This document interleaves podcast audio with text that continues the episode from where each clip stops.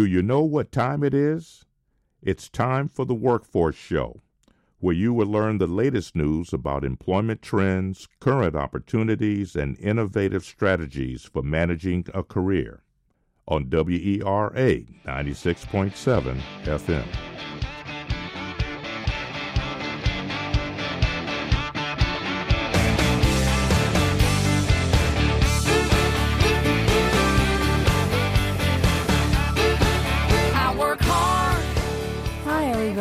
Uh, this is Cynthia Gurn, uh, who is the host of today's show. The show is called In My View, and we have Dr. Asad Taha, T A H A.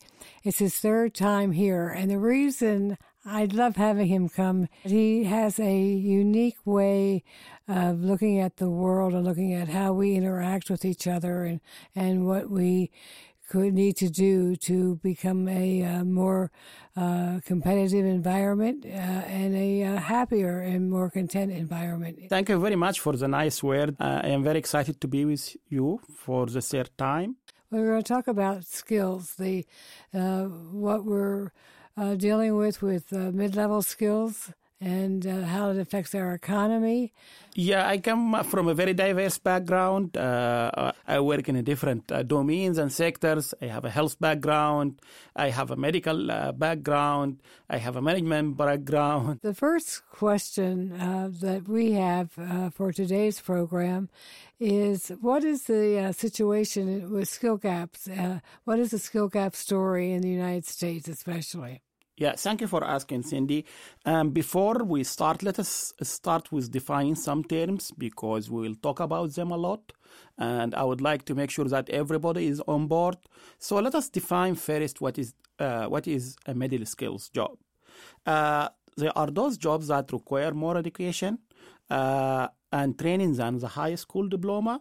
However, uh, less than four year uh, uh, degree and uh, there is a huge gap in it. Uh, it is it is very uh, essentials uh, jobs for our economy, and it is one of the jobs that can um, help the individual at individual level to have a, a, decent job or a decent income, if we say, you know, because decent job can mean a lot of stuff. It can be working environment. Uh, uh, uh, for example, Georgetown University Center uh, on education and workforce uh, define good job as a job that financially it can pay you 35k or 56k uh, and those jobs are in the range of bachelor degree and middle skills. And also one of the terms that we are going to speak about and historically people used to speak about they say blue collar and white collar Usually, the blue collar are people who used to do uh, labor work that require a lot of, uh, you know, uh, physical work, while uh, white collar who do uh, the planning, thinking, and office work. However, right now, when we talk about middle skills job, it is a mix and hybrid between white collar skills and knowledge and know-how and the skills of the blue collar. And that's the middle skill you're talking Yes, uh, okay. this is the middle skills. Okay, and they're found in all industries, though. Yes, it is across all industry. Mm. And what is the reason for that? Uh, the reason for that we are right now in a transition from uh, industrial revolution 3.0 to 4.0. Uh, let us define because people will ask what is 4.0 3.0 let us talk about the four industrial revolutions the first industrial revolution was industrial revolution 1.0. Uh, it is uh, uh, uh, it, it is based on uh, manufacturing, which evolve more labor performed by people and animals. And it was between the 17th century up to the 18th century. The second industrial revolution, it is about uh, steam engine, steel, and electricity and it was in early 20th century while the third industrial revolution is right now in which we are talking about uh, uh, digital technology uh, evolution of computers and factories and so on how and software However, right now we are in a transitional phase. We are moving towards the industrial revolution 4.0. And as you're aware, with any industrial revolution, there is a systemic shift uh, and transformation in the society. Can you repeat? Can you repeat this? I don't understand where, why, and how we define the uh, characteristics of the shift from the third to the fourth. Yeah, um, uh, the the third industrial revolution focused on uh, software and uh, digitalization. Uh, uh, many of the jobs that we used to do manually uh, or through mechanical uh, tools, right now we do it so- through software. Simulation work, uh, a lot of project management work. at the past, you need to use a lot of planning paper based. Right now, all of the work are paperless. So this is the different. However, uh, the fourth, inter- uh, fourth industrial revolution concept is about Internet of Things. In the fourth industrial revolution, uh, revolution you can send a signal uh, for your refrigerator to open and dispense a food for your two dogs. Also, you from your uh, cell phone you can look for your dog. Also, uh, you, know, uh, you can adjust the temperature of your home or apartment from uh, your cell phone. So this is all about, uh, you know, uh, about the industrial revolution. Right now, we see Alexa, we see uh, all those are the transitional phase to the fourth revolution. And also, when we talk about the fourth industrial revolution, we talk about microchip uh, a chip you insert in your body and it is connected to your physician and it communicates remotely or your vital signs. And this chip even can uh, uh, be linked to your family genetic database. So you will have all your information clinical information very accurate very reliable through a chip in your body transmitted to your medical health team no, I know we, we were going to talk about skills, but but but chips is is a topic of great interest to Americans and, and anybody who follows IT. Can is aren't you vulnerable if you have a chip in you? Can somebody from the outside control what you do? if they have the will and the technology? This is excellent point, Cindy, and it is one of the challenges that we'll face, and it is related to the cybersecurity because it somebody can access your uh, uh, your information, and usually it is very tangible information. And also, uh, for example, if you are going to, to for a health insurance company, they can read your chip and you can they can you know sort you as a high risk uh, patient and they will give you high uh, price for your insurance based on your medical information there is a huge risk in that right now uh, most people utilize it especially in sweden to open an access for access utility but in the future it is not about accessing utilities uh, it will be about everything about in your body and it will help even uh, if we talk uh, talk about uh, Google Glass. Uh, it is you know a mini computer in front of your uh, your eyes, and in the future we we don't need people to memorize anything because the information are available in a blink. So even as educational system will be uh, revolutionized, uh, you know, it will be drastic change, you know, because we cannot ask somebody to memorize something that is uh, accessible for, uh, for, for him or her in a blink.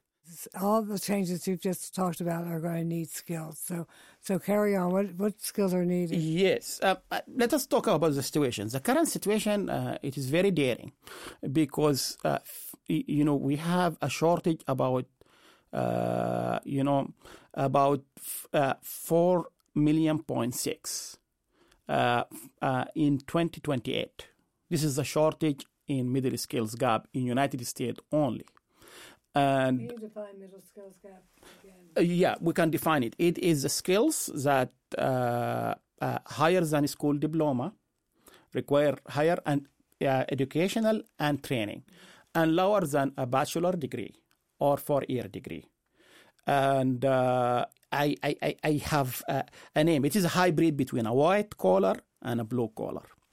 And uh, right now, uh, uh, uh, you know, they represent 53% of the job in the market.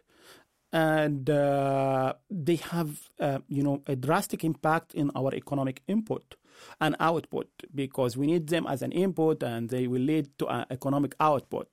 So they are impacting our uh, our economy. And uh, as I mentioned, uh, the expected deficit in, in, the market and the talent in between 2018 and 2028, it will be about uh, 4.6. And there is two reasons for that. One of them is, the, you know, the retirement. Uh, the baby boomers will be retiring uh, in the coming few years. Also, uh, there is a natural uh, job growth because of the economy. So this is two factor creating that deficit, or they create that growth uh, in job market and deficit in the available uh, labor or available talent. Uh, and there is a lot of you know uh, challenges right now. People want to fill those jobs, and um, they find difficulties. They can wait for a longer time to fill those jobs. So, but part of the part of the the, the uh, story is that uh, we have a, a, robust economy and we're hiring a lot of people. So, what if the economy isn't as robust? And the, is it is it expected to grow? Is it expected to be that dynamic in 28, 28? I'm expecting that, uh, despite there is some, you know, uh, speculations that we'll enter a recession, mm-hmm. There is a lot of dynamic. Uh, it is a political dynamic, economic dynamic, and social, uh, you know, dynamic. So there is a lot of factors that might influence the, the expected re- recession. Also, the election play a role on that. However, with the current dynamic of the economy, I'm expecting the gap will be wider, and we need to mind the gap. Uh, and take it seriously. And to address that, there are a lot of things to do. And if I give you example right now, if you would like to hire somebody, uh, skilled uh, worker, you need at least three months, three months to hire somebody like that. And sometimes you fail, you cannot hire, you cannot find the right talent. And uh, those talent are not a bachelor degree or a master degree or a PhD. The challenge is in the middle layer uh, between the worker and the white collar and uh, uh, it is something not related to the STEM, you know, science and technology. It is special skills that you can acquire through boot camps, uh, on-job training, specialized courses. So the investment at individual level not that high. If we com- uh, compare it to a bachelor degree, how much it costs you to, to, to complete a bachelor degree in United States. Uh, however, you can go for a, a boot camp, six months, uh, 10k is enough, you know, to pay as a fee. But if you look for a bachelor degree, it is a, a big investment. So the the person is somebody who could actually get certified, get a degree or of sorts in three short short months and be qualified for the job, but but they're not. Uh, and unfortunately they're not because because people like the legacy. For example i am a bachelor degree holder uh, and master degree holder i will say you know i will not going to change my my, my, my career right now. Uh, because people feel that you know i'm a bachelor degree why i go for another career and some people are very responsive to the change. You find a lot of people from economic background, but right now working in the cybersecurity because there is a huge demand and cybersecurity job pay more. And what you need, just six months, three months uh, training, and you are ready to deliver. And sometimes some uh, employers are smart enough to hire people with having just the soft skills and build their capacity on job because there is a shortage. They don't have somebody ready. So they decide that they will attract just the right talent and uh, they become responsible to build their capacity. But one example that comes to mind is as you discuss the shortage of skills that we need and cyber, and, and specifically that uh, there's one government agency that has has a cyber has a data science cyber uh, program, and the employees can elect to take this courses and et cetera, and then when they graduate, or they have a a certificate in in that field, but they have a hard time filling those jobs because people have uh, security in their current job and they aren't offered the same level salary level income level in this new job. So, so how, how yeah, it is uh, because of the business uh, model for the government. As you're aware, everybody looking for a secure job, uh, you know, he go for the government. And uh, the government doesn't work like a business sector. Uh, if those people are in the business sector, most probably they lost, they will lose their jobs, you know. They have to go home because they are not needed. Uh, people need a productive employer. Employer can do the job. However, uh, you know the government is a big bureaucracy. Uh, there is a lot of pros and cons when you decide to fire somebody or end a contract. Uh, and these people they like the status quo because it is secure, it is about pension, it is about social security, and it is about health insurance. If you compare it to the uh, to the for-profit sector, it is a different story. Uh, such job m- most probably it will be you know uh, eliminated uh, from uh, the organization uh, structure or hierarchy. that's interesting. I, I've heard people com- complain that they would like to go into a job that has a lot of a future, but they have uh, they have a job that not only is secure, as you said, but it is uh, earned comparable salaries in in the new area. Yeah, and because you know, as you're aware, the government does not put the efficiency uh, as a factor in hiring and effectiveness. So uh, maybe right now they are secure job, but I doubt it with the uh, coming changes in the administration. Uh, right now, there is a lot of awareness about value for money, a lot of accountability for the government. Most probably, uh, the constituent or the voter will raise that issue that a lot of employer uh, in the government hiring employees that you know uh, does not add value and they does you know they just get that job and because they are in the in the government career they cannot be fired easily. It is very complex to fire somebody in the government. And uh, this is one of the challenges but it will not be uh, forever. It, things will change in the coming years. But the mid-level the mid-level non-degree or a degree that's soft degree is is in a, in a good position because there are jobs there. You say that's true, but they're not taking those jobs. So now, why is that? Why aren't they qualified for these jobs? Why aren't they qualifying for them? Yeah, the challenge that uh, um, um, um, there is a negative perception from the parent towards the middle skills job most of the parents would like their uh, children to have a bachelor degree, a master degree, and PhD uh, degree. And by the way, there is a lot of PhD holder are unemployed because as you go up in the pyramid, the chances are you know uh, are narrower. But in the in the in the base of the pyramid, there is a lot of uh, you know need. Mm-hmm. And so you can find a 10, a 10 PhD holder, you know, uh, competing in one job but in the middle skills job, there is not, you know, there is maybe 10 jobs towards one individual, you know. So, and we'll talk about more accurate details. This is just from the tip uh, of my mind. But if we talk about, the, let us talk about dollars, dollars value, and talk about uh, the economic impact in United States. Just on, today we are talking about United States only. We are expecting that the, the, uh, uh the shortage in skills can uh, lead uh, to uh, in the next decade, which is if you count it from 2018 to 2028, uh, we will uh, will have a risk around two and a half trillion dollar because of that gap. Two and a half trillion dollar. You can imagine. And it is from the GDP, which is stand for the gross domestic product, will have uh, uh, a shortage in the uh, the gross domestic product, which is the monetary value that when all finished goods and services made within the country uh, during a specific period, and usually it is annual basis. And the challenge right now, uh, even a lot of manufacturers they cannot take new orders because they don't have the workforce that can produce a product. You can see because there is a gap. So the output is in, in a shortage because you don't have the required inputs. And the inputs is not only about uh, raw material, it is not only about money. Uh, manpower uh, is foundation input for, you know, for every uh, manufacturing process.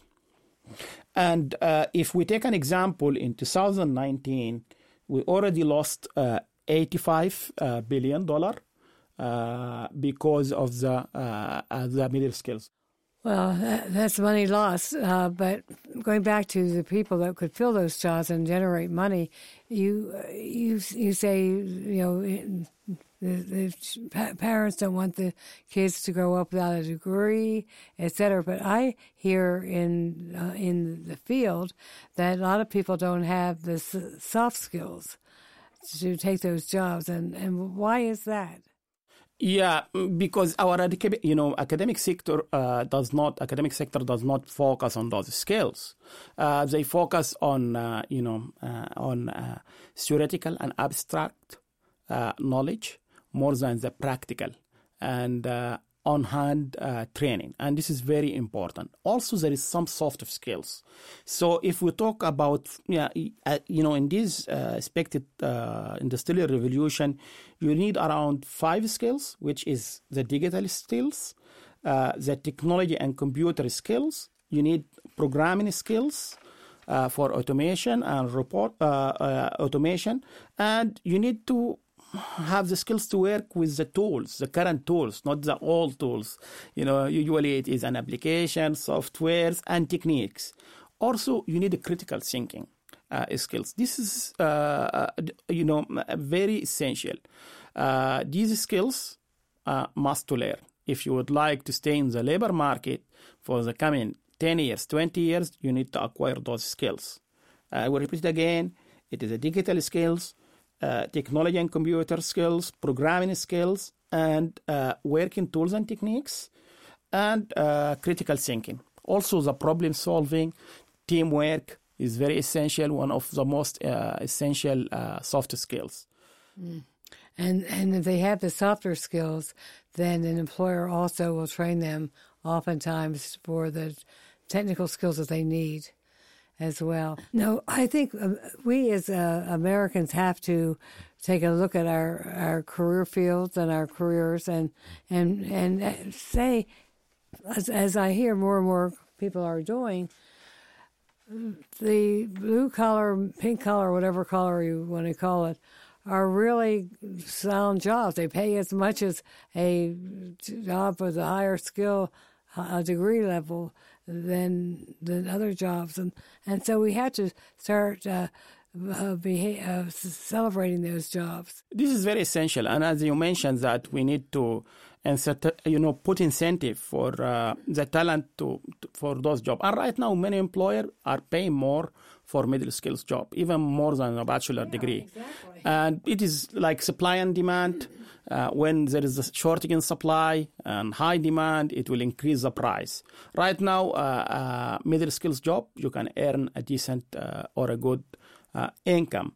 And we need to think about what as individual. We talk right now about the big picture, about the role of employer uh, providing in, uh, on-job training, internship, apprenticeship, all those stuff, and putting more incentive and career paths. One of the challenges in the past uh, uh regarding the middle skills job, there is no uh, clear career pathway people would like to get in step, step one, step two. Yes. And this is very uh, uh, common in the uh, degrees, bachelor degrees and master degrees.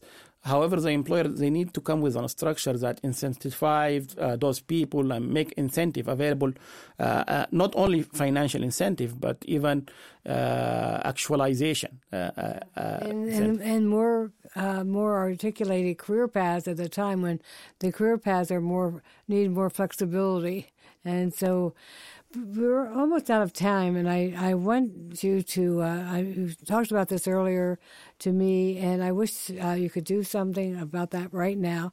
And is how can a worker capitalize on their skills shortage? What, what, are the points that you want to stress? You know, we need to focus on uh, eight steps. First of all, uh, as individual, I need to be able to identify my skills and map them and identify area of potential improvement and gaps.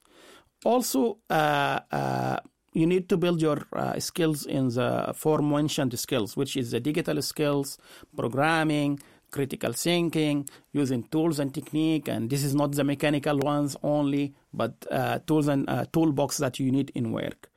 Also, you need to sharpen your skills to describe your capability for the employer. It is not just, uh, you know, you acquire those skills, right. but you need to be able, and we talk about soft skills, and about soft skills, it is the way that we communicate. So you need to be able to communicate that skills to your employer. And you need also to monitor and have a situation awareness about what is the demand today and what will be the demand uh, in the next year yeah. and after 10 years. So we need to have a, a short term, medium term, and long term uh, vision for our career. Uh, don't focus on the uh, quick wins. I will go cybersecurity. Ever. No, you need to look for the demand in the coming 10 years. Also, uh, uh, skills is about something practical.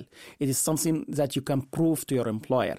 So it is not just acquiring those skills, but be ready to present your skills in a practical environment. Also, you need to create specific niche of expertise. You need to say, eh, you know, even in welding uh, sector, you need to say, I'm an expert in this area. So you need to have your own niche. Uh, I usually call it the blue ocean, uh, a place that where nobody compete with you. Uh, also, you need to keep your skills up to date and uh, you need to be a life learner. Uh, it is not uh, enough right now to do your uh, degree and just start earning money. You need to invest in your career.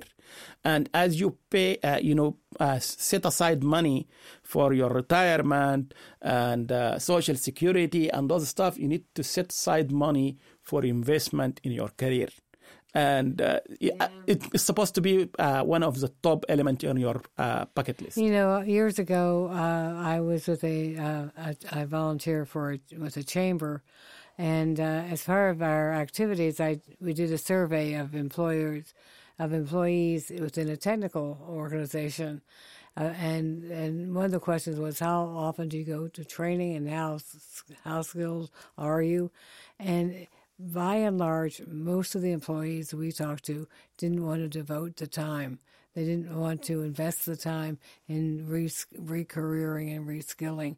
So it's the employers too who have to provide the time and the incentive.